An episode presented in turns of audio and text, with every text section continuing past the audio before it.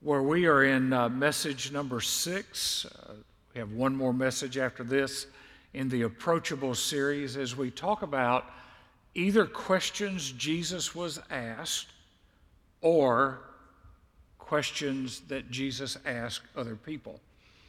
We're going to deal with a question about doubt today in Matthew's Gospel, chapter 14, verses 22 through 32. And we're going to talk about the subject why did you doubt? Charles Deems said, Believe your beliefs and doubt your doubts. Do not make the mistake of doubting your beliefs and believing your doubts. Now, this story that we're going to look at, we actually have looked at in uh, the Servant King series through the Gospel of Mark. But Matthew is the only one that includes this element of Peter walking on the water in this account of the storm. And so I want to pick up in Matthew's gospel in chapter 14 and verse 22.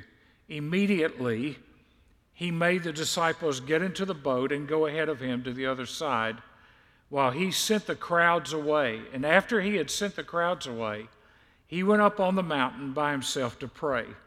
And when it was evening, he was there alone.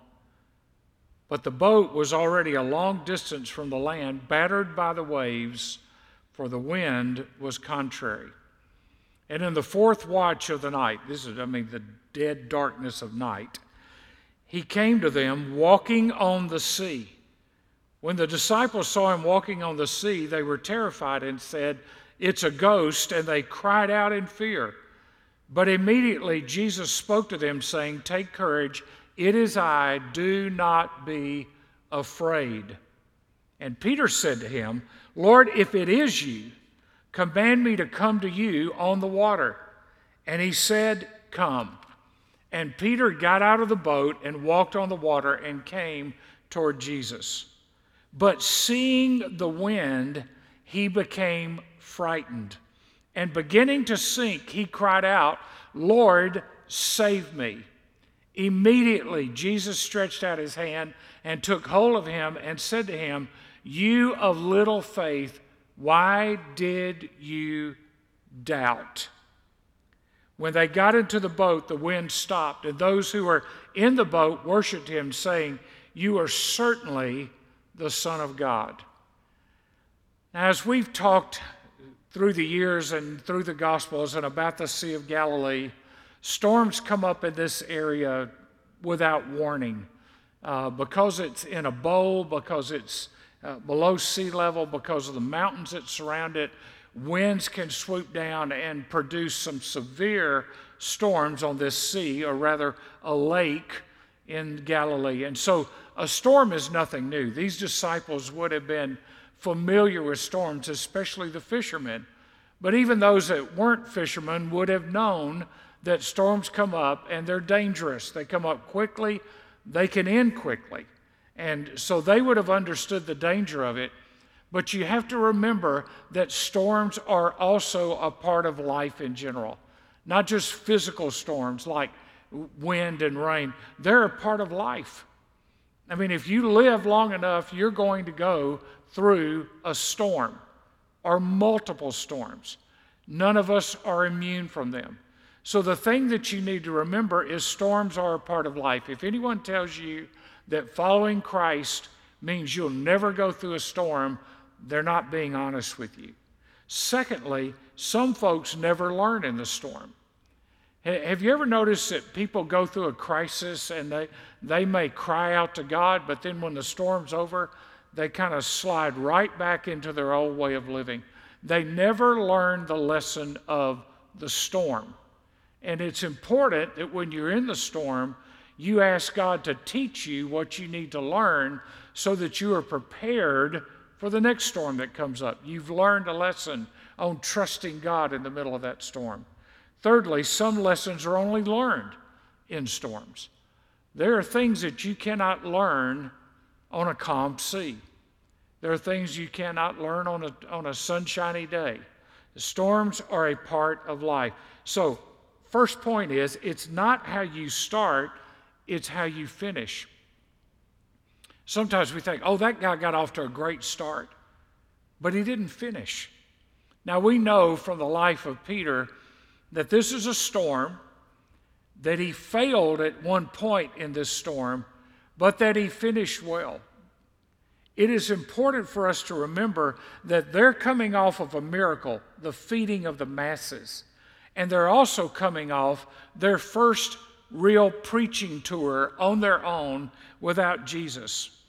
Public opinion of Jesus is running high. I mean, people are following him by the thousands. Everywhere he goes, he's attracting crowds. People are being healed, lives are being changed. He's multiplying the loaves and fish, he's taking care of people at the point of their need. John chapter 6 tells us that the people were ready to make Jesus king. This goes back to that idea that when Messiah came, he would be a political leader, he would be a military leader, he would sit on the throne of David, and he would squash all the enemies of Israel. And, and the people are thinking, this guy is so good. We've never heard anybody like him, we've never seen anybody like him. He's got to be the guy, and we're on the cusp of getting out from Roman bondage. You know, it's easy to follow Jesus when he's providing all your meals. It's easy to follow Jesus when you can just touch him and be healed. But the question comes when pressure comes and when storms come into our lives will we follow Jesus? Will we stay with him through the storm? Will we curse God or will we cry out to God? Will we believe God or will we doubt God? Ron Dunn uh, used to be asked quite often, you know, if he believed that, that America would, would go through persecution. And Ron's response at the time was, I, I really don't think so because we're not the stuff of which martyrs are made. American Christianity has developed a false sense of what the Christian life and following Christ is all about. There are all kind of preachers and teachers and books that will tell you that the Christian life is easy and you just got to try harder and do better and believe more and, and have more faith and you'll never get sick. You'll have all the money you want. You'll have everything you need. You'll never have a hiccup. Your, your kids won't get sick. You won't have a prodigal. The only problem is, is that life proves that's not true. Anybody that tells you that has not even looked around their neighborhood, much less looked at the world in which we live. So, prior to this account of this storm, we've had the feeding of the 5,000. You remember the disciples said, you know, let's, let's send them away. They're not our problem. These people are not our problem. And Jesus, in fact, says, oh, yes, they are. And we're going to feed them. Now, this is not the end purpose, end all of Jesus' ministry. He does miracles, he performs marvelous things, but ultimately he's going to the cross to die for our sin. And it is at the, on the way to the cross that he begins to talk about discipleship. And people begin to kind of bail out because they like the food, they like the miracles, they like the crowd, they like the buzz, but talking about the cross was a different matter. And these disciples on this boat find themselves in a storm that is not of their own making. Right now, here we are in America, and we're in a storm that is not of our own making. There's tension, there's adversity, there's the pandemic, there's the economy. I, I mean, it, there's all kind of storms going on, and most likely you and I have done nothing to make those storms happen, but they are happening. Now, it's important to know is this storm because of my obedience, or is this storm because of my disobedience? Remember, Jonah got in a storm and he was swallowed by a fish because he was running from God. Paul got in a storm and was shipwrecked because he was obeying God. These disciples find themselves in a storm because they're obeying God. He told them to get in a boat and go to the other side. The crowd wanted to make Jesus king. They wanted to put him on their shoulders and march to Jerusalem and take over and take charge. And so Jesus sends the disciples away and he goes by himself up to the mountains to pray. Now, as I was studying this, I began to ask myself this question Did Jesus know? I think he did. Did Jesus know it was safer on a boat in a storm than being on the shore with a crowd that had the wrong motives? Was it safer to be out in the middle of the sea in a storm with Jesus praying than it was to hang around people who were giving the wrong signals and giving the wrong message about who Jesus was and what he came to do? Maybe Jesus sent them out in the boat. This is just my speculation. Maybe he sent them out in the boat to get them away from this crowd, from the public opinion, from the polls of the day, so that he could remind them that life following him was not always going to be easy. Maybe it was safer in the boat than on the shore with a crowd that was speaking to them in the wrong way. I mean, after all, this day began with a bang. You know, they've come back, they've been preaching, people are being saved, lives are being changed, demons are being cast out, people are being fed. But by the end of the day, it's a bust. It's gone from a bang to a bust. Leslie Flynn said the Christian life is not a pleasant little canoe trip down some gently flowing stream, nor is it a perpetual picnic with the sun always shining bright and golden. This storm upset the status quo. It came without warning. They were battered, beaten by this storm. They had no Doppler radar, they had no alert on a cell phone to tell them to seek cover immediately. They had no way of knowing this was coming. It was dark, the middle of the night. They're in a small boat, and the storm hits them. It's stressful, it's serious. Maybe they were disappointed. Have we followed Jesus and now we're in the middle of a storm? Surely following Jesus means we won't ever have to endure a storm because, after all, He's God. He could remove all the storms. I like what A.T. Pierson said disappointments are His appointments. God sends disappointments into our life as appointments to get us back on track. Now, storms can have two purposes. One, they can be correcting, like pruning. Storms can correct us. It's like a parent disciplining their child. God disciplines his children. And so sometimes he sends a storm to make us seek him, to get us alone with him, to remind us of biblical priorities. He, he prunes us, he, he deals with areas of our life that are out of fellowship with Him. Sometimes they're correcting, sometimes they're perfecting.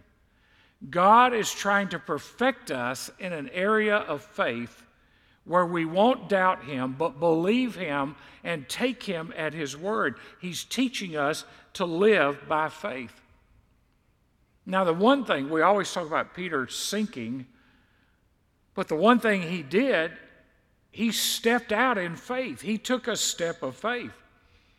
I, I see this picture and and these other disciples, the other 11, are, are holding on for dear life and, and clinging to the side of the boat. And, and they may be uh, losing all the food they just ate because they're, they're seasick. But Peter makes a faith request Lord, if it's you, he saw Jesus on the water. They're all afraid. Peter's afraid. But Jesus says, Take courage. It's, it's me. Don't be afraid. And the minute he says that, there's an immediate response from Peter to, to a faith request and active faith. Here's what we need to remember what you believe shapes your character and your conduct. So Peter knew enough about Jesus. Now remember, this is before you are the Christ, the Son of the living God.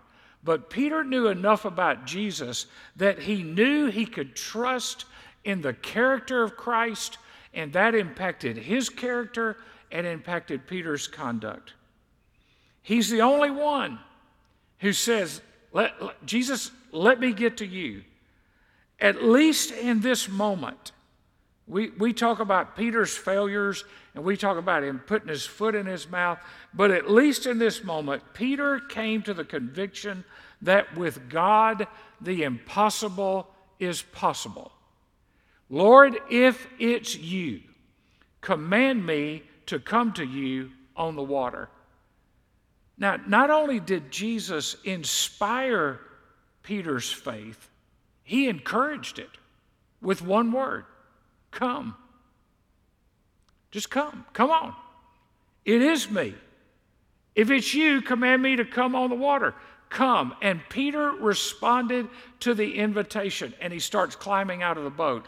Now, you, you've got to put yourself in this situation. And you've got to think that the other disciples are screaming at him and saying, Peter, you're out of your mind. You're going to drown. You're going to die. Get in the boat. You're crazy. And they're rowing and, and holding on for dear life. And, and Peter's going over the edge. He's got one leg out of the boat, he's about to put the other one out. Somehow, Peter knew that God's invitation also brought God's enablement. That what God had invited him to do, God would enable him to do. The command was backed by the power of Jesus. So the question comes for us do we believe that God can do what he invites us to do? Take any issue. Trust me, try me, prove me, says the Lord. Take any issue, whether it's tithing or stepping out in faith or making a move or making career change or, or whatever, whatever you want to put in that category. Do we believe that God can do what He invites us to do? He invites us to join Him on a journey. Or as Henry Blackaby says, find out where God's going and join Him. Get with Him. Better to be with Jesus on a journey than without him on a journey. Leave your safety nets. Now, you can discount Simon Peter and say, yeah, but he sunk. yeah, but he walked on water. Why? Because he took a step of faith and trust and he triumphed, at least in a moment or moments, over the wind and the waves. But notice the second thing in the storm, you can be distracted. So the question is what is it that sinks you? you have gotten out of your boat, you've left your safety net, you, you've believed God for what He's invited you to do. And, and then you stumble and you fall and you fail. What is it that sinks you? What you started something but but but you didn't finish. What what is it that caused you to sink? I would submit to you doubt. Doubt or a distraction. Something took away your undivided attention from Jesus. Warren Wiersbe says it's one thing to have wet clothes and cold skin, both of which can be remedied. But it's quite something else to have a broken heart and a shattered life and be left floundering in the sea of life with no hope. It's one thing to for Peter to sink. It's another thing to never get out of the boat, to never leave your comfort zone, to never to never step out from what you know. You know, one of the greatest things Terry and I ever did in our lives was after after we got married and after we finished college, we moved over 20 hours away. I mean, we left our safety net of my parents, of her parents, of familiarity in the neighbors, neighborhood where we lived, in the town where we had grown up. We left the comfort of, a, of an offer of a full scholarship to go to New Orleans Seminary and moved to the Midwest to go to school. We had to depend on God and we had to depend on each other. There were days when we had hardly any money to eat, and God provided for us. There were days when our car wouldn't start, and God provided for us. Those were some of the greatest days of our life lives when we got out of our comfort zone and we trusted God. And the amazing thing about that is, in those days, that's when we met Charlie Draper, who became uh, my pastor in my first full time church. That's where I met uh, Ron Dunn, where I met Miss Bertha Smith. Uh, those were days when God put people in my life that I, if I had stayed in the comfortable boat, we may have never met those people. It changed the course of our lives. And we have never regretted it that we made those decisions because of the doors that it opened for us. These disciples didn't recognize their own master. You know, sometimes God could call us and say, Come, and we're sitting there saying, Can't be Jesus, it's a ghost. And they cried out in fear. But notice that Jesus doesn't leave us whining and crying. He speaks to our fear and calls us to courage. And Peter says, Lord, if it's you, command me to come to you on the water. And he said, Come. And Peter got out of the boat and walked on the water and came toward Jesus. Verse 30. But seeing the wind, he became frightened. Now, all of us would agree if you've ever been on a lake, or if you've ever been on a sea, or if you've ever been around the ocean, walking on water is impossible. You may can be in a boat on top of water, you may can be on a surfboard on top of water or a jet ski on top of water, but you can't walk on water. It's impossible. It's humanly impossible. And it only happened for Peter because of a divine invitation and a divine intervention. Jesus called Peter out to attempt the impossible, to get out of the boat, to not listen to the voices of fear. And by the way, that's the way the life of faith operates. We have to get out of what we feel comfortable with and do what God says. You know, we, we have missionaries all around the world that are isolated right now. They can't come home because of travel restrictions. Some of them are in very dangerous situations, but you know why they're there? They're there out of obedience. They obeyed God. They got out of the boat. They stayed away from the comfort of American Christianity and the American church. They went and learned another language. They may have moved and learned a second foreign language. And they got out of their boat, they got out of their safety net. And if you and I are going to walk with Jesus, we can't do that walk in the flesh. We need the divine intervention of the power of the Holy Spirit that is only available to those who believe that it's there.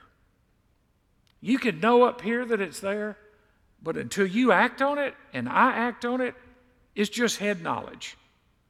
Peter was distracted by the circumstances. He saw the wind. Now, you don't see wind, you see the effects of wind. When water starts white capping, that's the effect of wind. You're not seeing the wind, you're seeing the effect of wind. When, when trees start swaying, you're seeing the effect of the wind. He saw the wind and was afraid. So he got distracted by the circumstances of the moment. Then he became paralyzed by fear. He saw the wind and he became afraid. He saw what he couldn't see and became fearful and took his eyes off what he could see. And that was Jesus, who had called him to come to him. I love the Amplified Bible here. It says, But when he perceived and felt the strong wind, he was frightened. You see, if you know you're walking in the will of God, Winds are going to come, waves are going to come.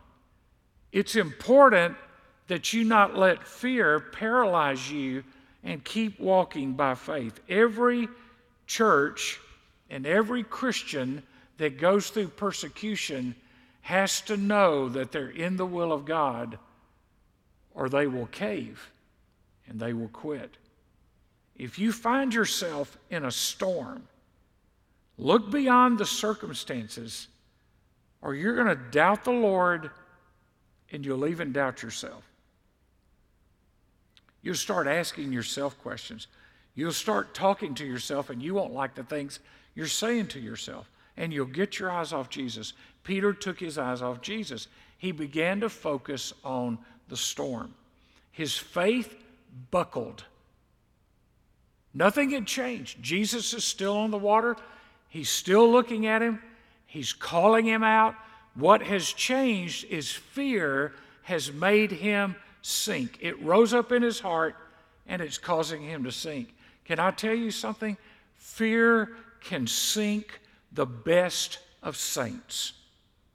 God has not given us a spirit of fear, but of power and love and of a sound mind. We can forget that God is able to make a way out of no way.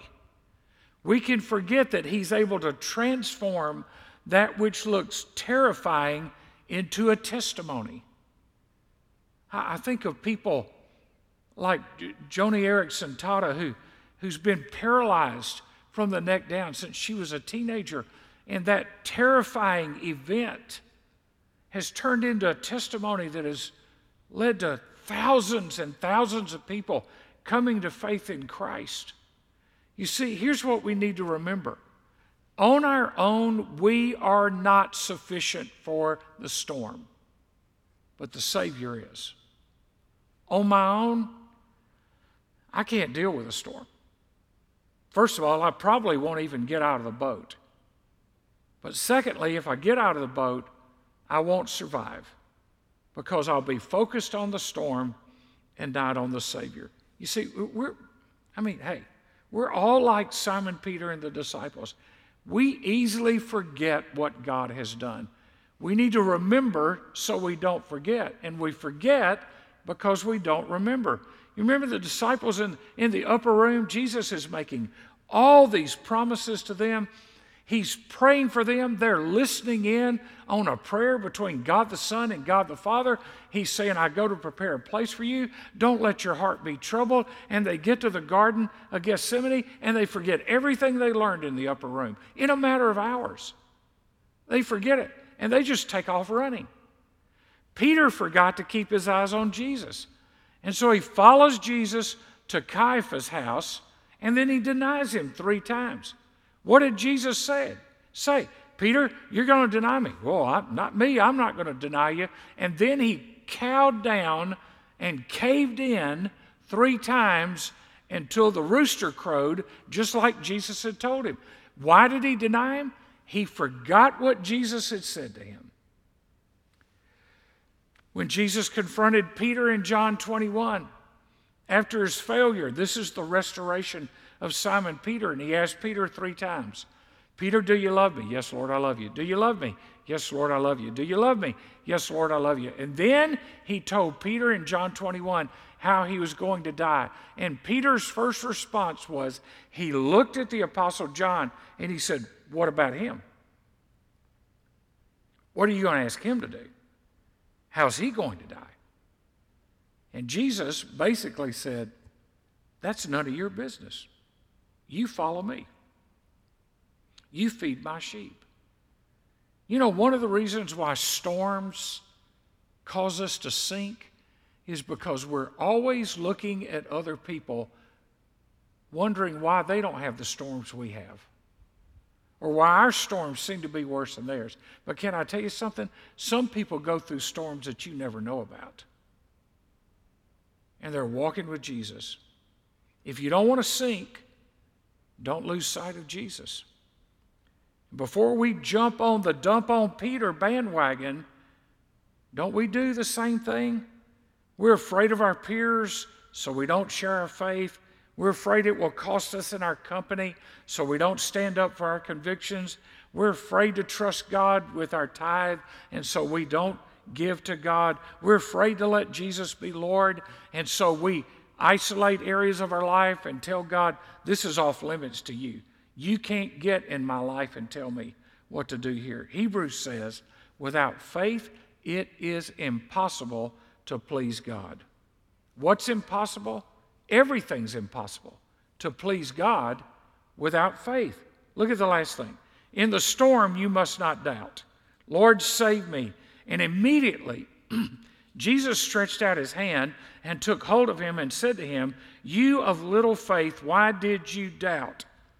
So let me just give you a couple of thoughts here. First of all, faith is not wishful thinking. Faith is not hope so, it's no so. Faith is not wishful thinking. Faith is not a hope so faith. I know whom I have believed, and I am convinced, persuaded that he is able to keep that which I have committed unto him against that day. It's not hope, it's faith. I believe God can do what he says he can do. Faith is not having everything work out according to my plans. That's not faith. That's faith in me. That's believing that I'm in control, that I'm the captain of the ship, that I can control the storms, and I can't. Faith is not having everything work out according to your will.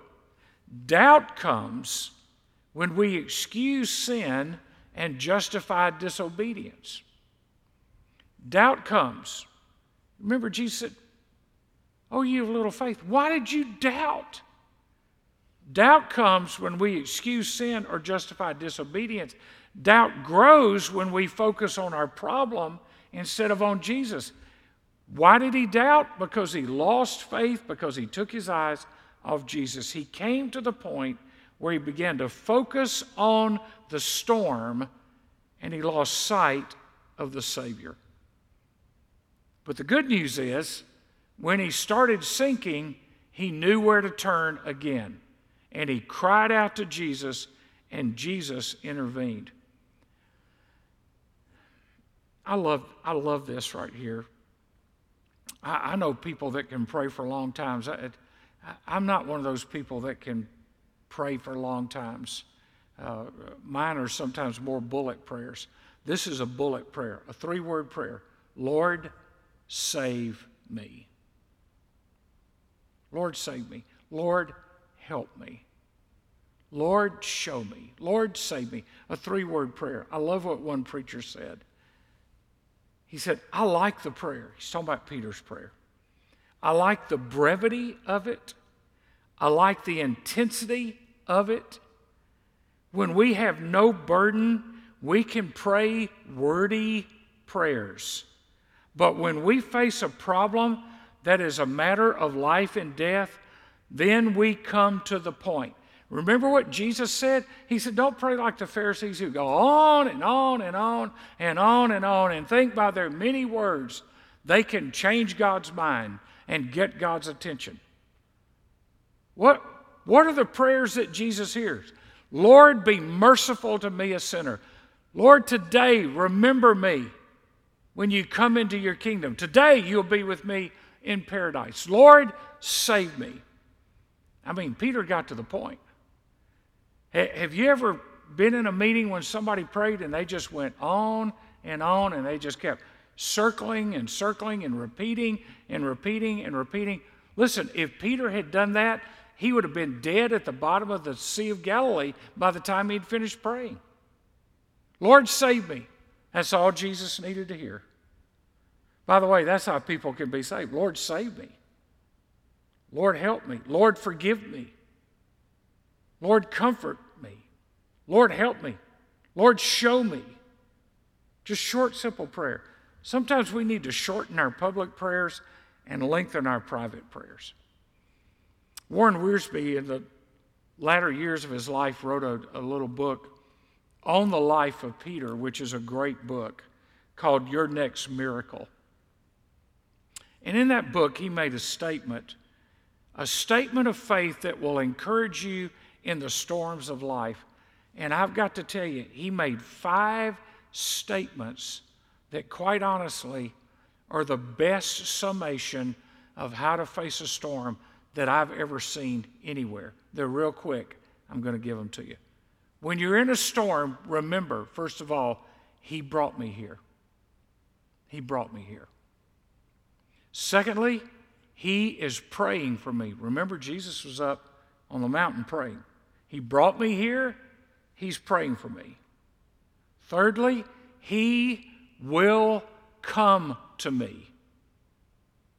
In that book, Wiersbe says Peter was lifted up by the hand that put the stars in the sky and the earth on its axis, the hand that carved out the mountains and the seas. He brought me here. He's praying for me. He will come to me. Number four, He will help me grow. He'll deal with my doubt. And number five, He will see me through. So if you're going through a storm today, look to Jesus. Look to Jesus. Quit looking around, quit looking at the storm, and just get out and get to Jesus. Because Jesus brought you to the storm, He's praying for you in the storm. He will come to you in the storm. His Holy Spirit is in you in that storm. He will help you grow, and He will see you through. Father, I pray for people that are in a storm right now that are doubting if you care and if you see and if you know. And I thank you for the truths of Scripture that we can rely on and stand on, even when the winds are blowing and the waves are crashing against our lives. Thank you for seeing us through storms that we have been in in the past, that we are currently in, and that we may be in in the future because you are the Lord of the storm and you're the Lord of the calm. In Jesus' name, amen.